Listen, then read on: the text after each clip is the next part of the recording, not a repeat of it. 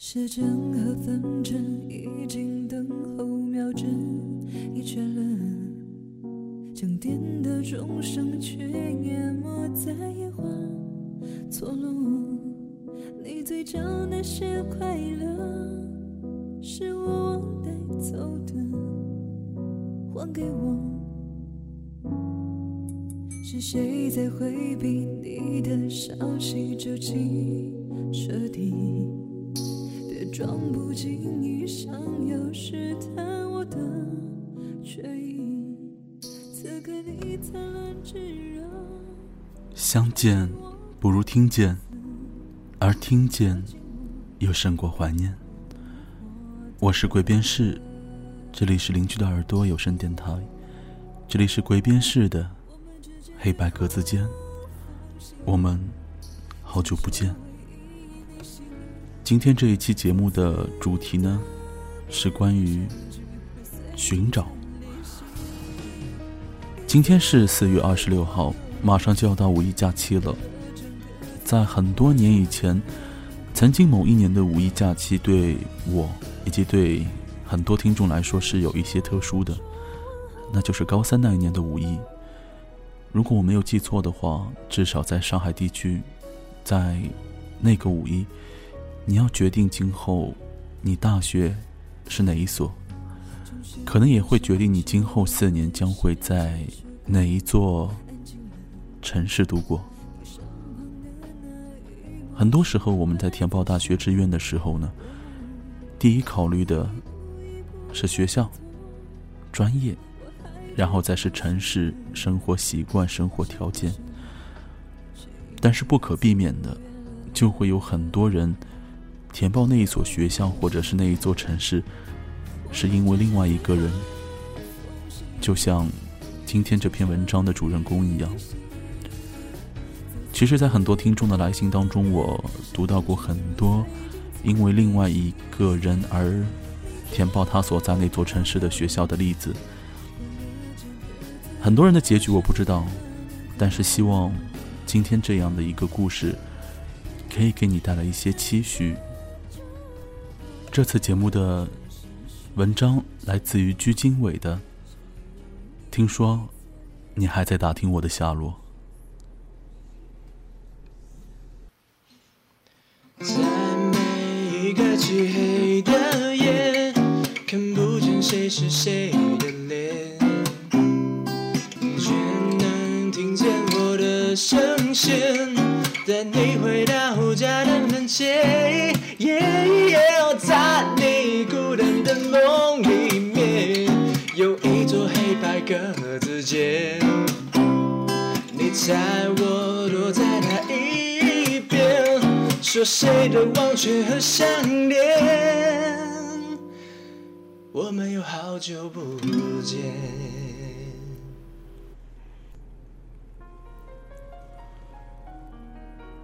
你有没有听我说过一个悲惨的故事？故事中的男主角翻遍暗恋姑娘的空间相册，然后暴走十座城市，寻找姑娘拍照的所在之地，搜集素材。在姑娘生日那天，他上传了一个告白视频，风靡了朋友圈。这么浪漫的故事，为何要说悲惨？因为姑娘一刷朋友圈，恼羞成怒。在朋友圈里面发了一行字：“赶紧删掉，离我远点。”八个感叹号，吓得故事的男主角阿菜心惊肉跳的。他以迅雷不及掩耳盗铃之势删除了原视频之后，又给姑娘拨去了电话。对不起，您所拨打的电话正在通话中。请稍后再拨。故事的女主角叫做娜娜。阿菜在把视频删掉之后，我就一直在她的状态下评论索要种子。路过的朋友们看到都一哄而上，很快就盖了几十层楼。阿菜丝毫不为所动，他索性把朋友圈。删了个精光光，搞得我们无处撒野，自讨没趣，也就各回各家。好奇心害死猫，我给阿菜发消息，让他把视频给我看一下。不出意外，我吃了闭门羹。只恨当时没有立马欣赏。由此可见，Mark 是一件多么存在的隐患性。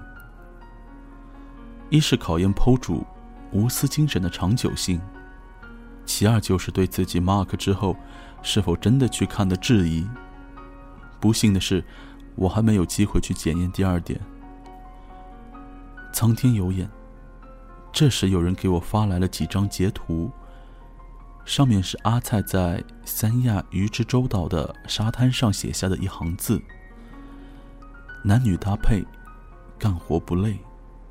我不想你太累。”我看完差点笑岔过去，哈，不想你累的意思就是我们搭配吧？阿菜这个表白，简单粗暴，我得望尘莫及啊！这是。在当时传为一段佳话，可是由于当时的双方当事人都不给予积极的正面回应，没过几天，大家的谈论就慢慢淡了过去，只留下我一人的追问：还有截图吗？还有京剧吗？还有更粗暴的表白吗？没有人理我。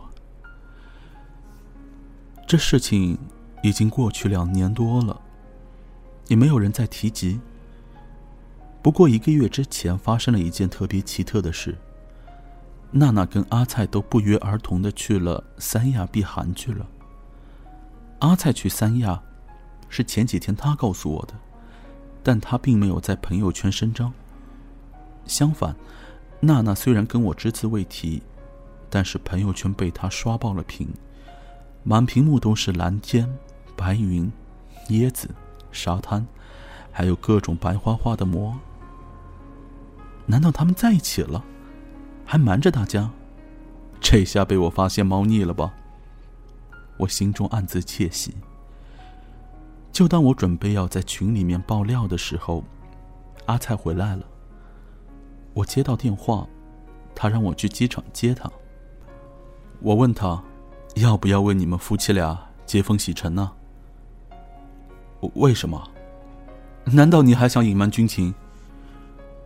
你到底在说什么？难道机场就你一个人呢？就我一个人呢？要么还有谁？娜娜呢？她在三亚。呃，那到底什么情况？当面再说吧。我为了我一发而不可收拾的好奇心，踩足了油门，与三个红灯擦肩而过。创造了我拿到驾照以来的最佳成绩。没等他意识到我出现，我劈头盖脸的就问他：“你去三亚干嘛呀？”阿菜这回没有跟我兜圈子，直接给了我答案，一路尾随。你怎么知道他要去三亚的呀？朋友圈呢？你又不是不知道。很显然，我已经晕头转向了。连这种弱智的问题都问了出来。然而我并没有要罢休的意思，我继续问他：“你怎么在他前面回来了呀？”阿才告诉我：“被他发现了。”他问我为什么也在这里，我装作很惊讶的表情说：“好巧，你也在。不过我明天就回去了。”他半信半疑，然后告诉我他还要过几天才回来。所以，你就这么回来了？你应该继续跟踪啊，或者，你应该强取豪夺。阿才告诉我，强扭的瓜不甜。这句话怎么这么耳熟？好像在哪里听到过。啊，应该是在高三的时候。我记得那个时候，阿才信誓旦旦的告诉我们。毕业之前，一定要将娜娜追到手。那时候不知道谁插了一句：“你可以直接死缠烂打，软磨硬泡，必要时再加上先斩后奏，先入为主。阿才一本正经的回答：“强扭的瓜不甜。”可是到了毕业前的百日誓师那天，阿才还是没有将娜娜给追到手。我们都唏嘘。看来毕业之前追到，可没有忘了。阿才目光紧锁。实在不行，就大学毕业了。我发誓的时候，可没有强调是在高中毕业前。哈，唉，耍的一手好赖。不过他高中毕业前也没有安分。那时候班主任三天两头就找一批同学谈话，说是要了解一下学习情况，其实就是思想教育。用管理学的话来说，就是强馈控制。什么再苦再累，还有一百天，千万不要心生邪念，大学就可以随心所欲了。后来事实证明，最会骗人的就是高中老师，大学也并不是他们所说的那般美好。轮到阿菜的时候，老师只叫了他一个人，我们不禁为他捏了一把汗。难道他追娜娜的事情东窗事发了？等他回来的时候。我们才知道，虚惊一场，而且他还因祸得福，位置挪到了娜娜的后面。班主任在课上宣布了这个消息的时候，我们大吃一惊。按理来说，战事一触即发时，元帅不会调兵遣将，而且，这想必是一出毛遂自荐，意图明显。于是。娜娜起来反对，班主任就说了：“阿菜同学跟我提出来，将要跟班级里的某些恶势力分化，从而更好的迎接复习。他本人自告奋勇的搬离肆无忌惮区域，接受更严峻的考验。这一点，我很欣赏。希望大家互相监督，共同为之努力。”于是娜娜反对无效。全班哄堂大笑，我们后排的兄弟纷纷向阿菜竖起了中指。这个重色轻友、卖友求荣的家伙。阿菜如愿以偿的搬到了娜娜的后面，似乎预示着近水楼台的戏码将要上演了。隔三差五，他就会向我们炫耀他的天时、地利。只是娜娜不作美。偏偏不配合人和。阿菜有题目向娜娜请教，娜娜总是以不会回绝，他只好跑到后面来问我们。前提呢，总是被我们戏谑一番。阿菜还时不时的帮娜娜在食堂打晚饭。可是娜娜自习前只吃每天自带的饼干。偶有脸皮更厚的时候。阿菜会在娜娜的校服后面贴个小纸条，上面写着：“我男朋友坐在我后面。”不用怀疑，换来了一个礼拜的不理不睬。没有比这个还要严重的惩罚，因为在那个年纪，你可以打我骂我，还可以将我的课本扔到垃圾桶，或者给我一巴掌，我都会沾沾自喜。但是你不跟我说话，这就要了我的命。这是男生之间心照不宣的小心思。阿菜，自然也不例外。也就在这段时间，阿菜学会了写诗。他的诗经常被广为传颂，至今我都记着有这么一首，标题叫《名字》。我好害怕有人念你的名字，因为那感觉就像在课堂上，老师突然点了我的名。这首诗发布的那天，娜娜被莫名其妙的叫了一整天。后来她知道了来龙去脉，立马跑到阿菜那里大发雷霆。阿菜装出一副一脸无辜的样子说。不是我叫你的名字呀，而且我写诗又没有指名道姓，你过来发火，是不是希望我写的是你？而且娜娜，你生气起来也挺可爱的。我们在一旁看戏，差点被恶心到。娜娜气得说不出话了，正要转身离去，阿才冒出一句：“我再写一首，你会笑的。”娜娜没有理他，倒是我们在一旁憋不住了。那你倒是七步成诗呀，证明你才貌双全的时候到了。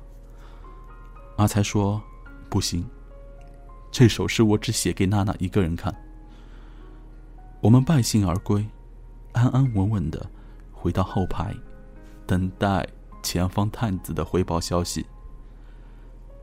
阿彩不知道写了什么诗给娜娜，我们好像。隐约听见娜娜的扑哧一笑，但是时间很短暂。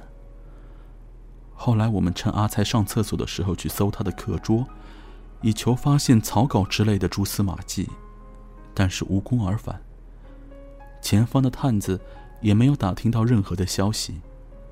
一来二去，我们也没有了挖掘真相的热情和耐心。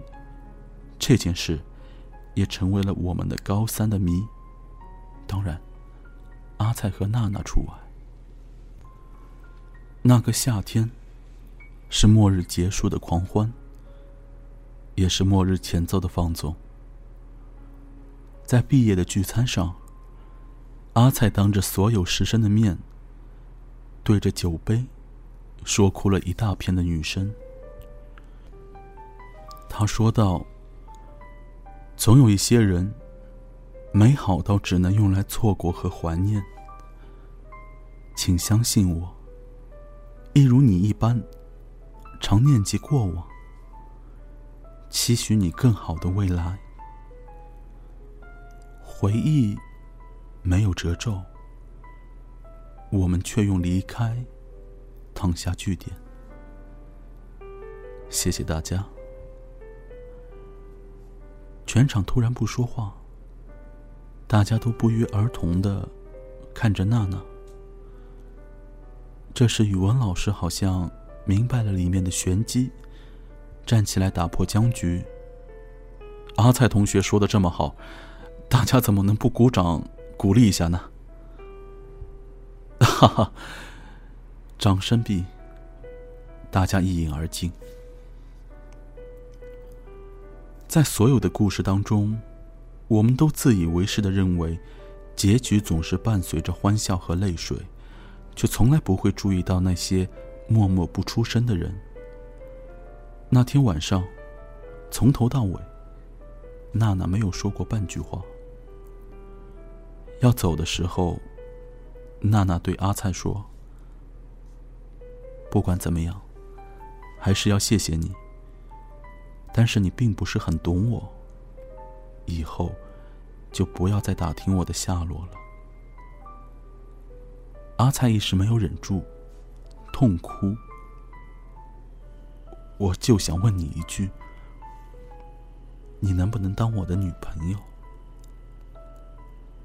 对不起，我不想谈恋爱。那我等你。你能等几年？三年？五载，最后还不是要分开？对自己好点。我走了，再见。即便这样，阿菜还是厚着脸皮的打听到了娜娜要去上海，然后毫不犹豫的在第一志愿上面勾了上海交大。勇气可嘉，可是高考勇气不加分。阿菜最后不情愿的跟我来了北京。北京距离上海的那个一千多公里，就是娜娜口中的安全距离。阿菜再也不能立马知晓娜娜的行踪。对于一个尚未初出茅庐的牛犊来说，纵使他的初恋会翻山越岭也终会有一天会下落不明。眼见情势不对大一下半年阿菜就实施了伟大的告白计划暴走时辰失败告终。如果恋爱也有奥斯卡奖的话我想最佳陪跑奖肯定非阿菜莫属。从高中到大学，前前后后的五年时间里，娜娜一有风吹草动，她就坐立不安。有时候我们在一起也会讨论他们俩，大家七嘴八舌。你说阿菜是不是一根筋，非要在一棵树上吊死？哎，你说娜娜是不是百合啊？这么长时间都不为阿菜所动，而且也不找男朋友。哎，哎，你们说高中那次阿菜给娜娜写的诗是什么？我明明有听到娜娜笑了一声呢。我对阿菜说：“既然三亚之旅也毫无进展。”应该是时候放下了吧。前途一片光明嘛。阿菜说：“没有他，再光明也是虚臾；有了他，再黑暗也会重生。为情所困，向来无可救药。我也束手无策。看着一旁翻着娜娜朋友圈的阿菜。”我猛然想到一件事，问他：“哎，你能不能告诉我，你高中给他写了那个什么诗啊？就是那次你死活不肯告诉我们的那首。”阿才说：“是告白，还当场给我深情的朗诵了一遍。”我对你说：“我喜欢你。”你回了我一句：“走开。”如果，你对我说：“我喜欢你”，我一定也还还你两个字。好巧，我在那儿笑得人仰马翻，仿佛又听见了扑哧的一声笑。阿才对我说：“你知道娜娜之前有过男友吗？”什么时候？我大吃一惊。就是高一的时候。不过后来她前男友把她给甩了。千真万确。我也是听别人告诉我的。原来如此。什么意思？一朝被蛇咬，十年怕井绳。走吧，我们喝酒去。何以解忧？唯有杜康。自欺欺人罢了。这一次，咱就忘个干干净净，然后卷土重来。阿菜喝的不省人事，我开车把他送回家。他死活不肯下车，说什么要找娜娜问个清楚，是不是这辈子不婚不嫁。我害怕。他会把我的车当做洗手间，吐个臭气熏天。赶忙死拉硬拽的，将他背到楼上。我去洗手间的功夫，他居然不知道给谁打了电话，只听他说了一句：“好巧”，就挂了。我恨铁不成钢，破口大骂：“哎，你给谁打电话？是不是给娜娜？哎，你能不能有点骨气？”又被拒绝了吧？他眯着眼睛，不说话。哎，你倒是说话呀！这回怂干什么？不是能说会道，才貌双全吗？而他，竟然在沙发上打起了呼噜。我怕他半夜醒来想不开，自己也喝了不少。为了安全起见。索性就占据了他家的主卧，心想着，明天醒来，该忘记的忘记，该放下的放下，该吃吃还是要吃的，总归如此。生活嘛，还是要继续的。我一觉醒来，已经是中午十二点多了，心想着阿才估计还没有醒吧。我伸了个懒腰，走出卧室，看见沙发上没有人，卫生间也没有，客房也没有。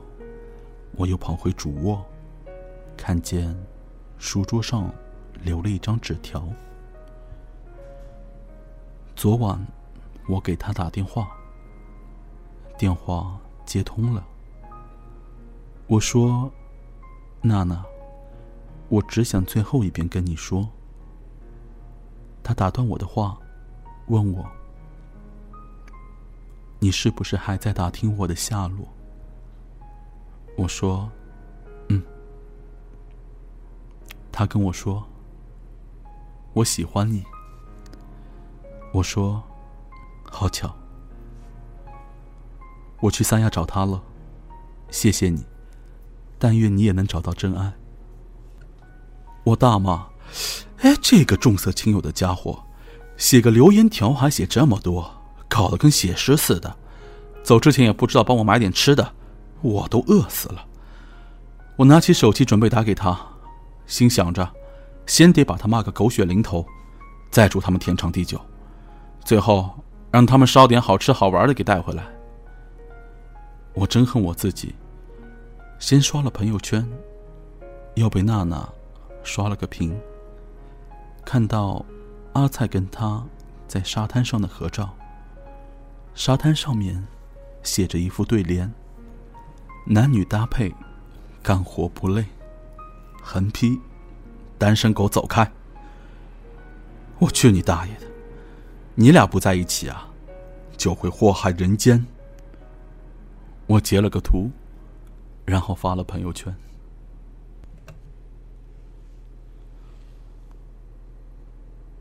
故事到这里就结束了。虽然经历了几番波折。但结局还是非常温暖的。今天是四月二十六号，我相信很多人马上就要在未来的一周里面决定今后四年的去处了。有没有那么一个人，你已经去打听过了他的下落？不管这一次你的决定是什么，不管今后的四年当中。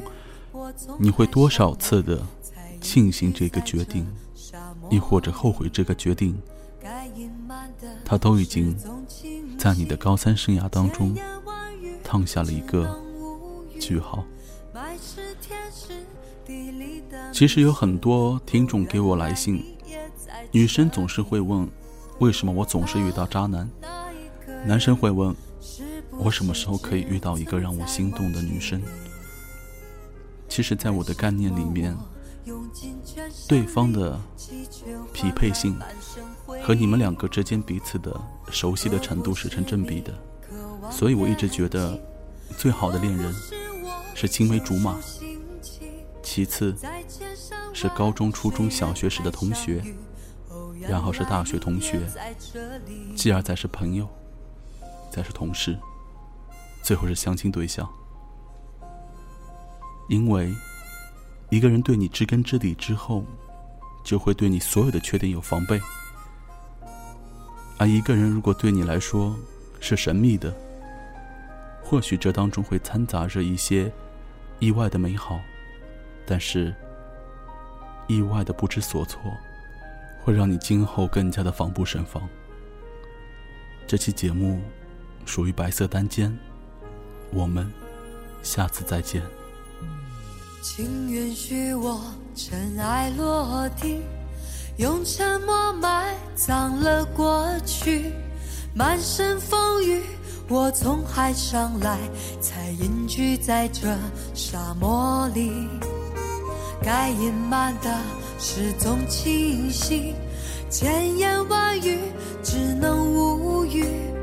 爱是天时地利的迷信。哦，原来你也在这里！那一个人是不是只存在梦境里？为什么我用尽全身力气，却换来半生回忆？若不是你渴望眼睛，若不是我救赎心情，在千山万。水人海相遇，哦，原来你也在这里啊。那一个人是不是只存在梦境里？为什么我用尽全身力气，却换来半生回忆？若不是你渴望眼睛，若不是我救赎心情，在千山万水人海相遇，原来你也在这里。该隐瞒的事总清晰，千言万语只能无语。爱是天时地利的迷信。哦，原来你也在这里。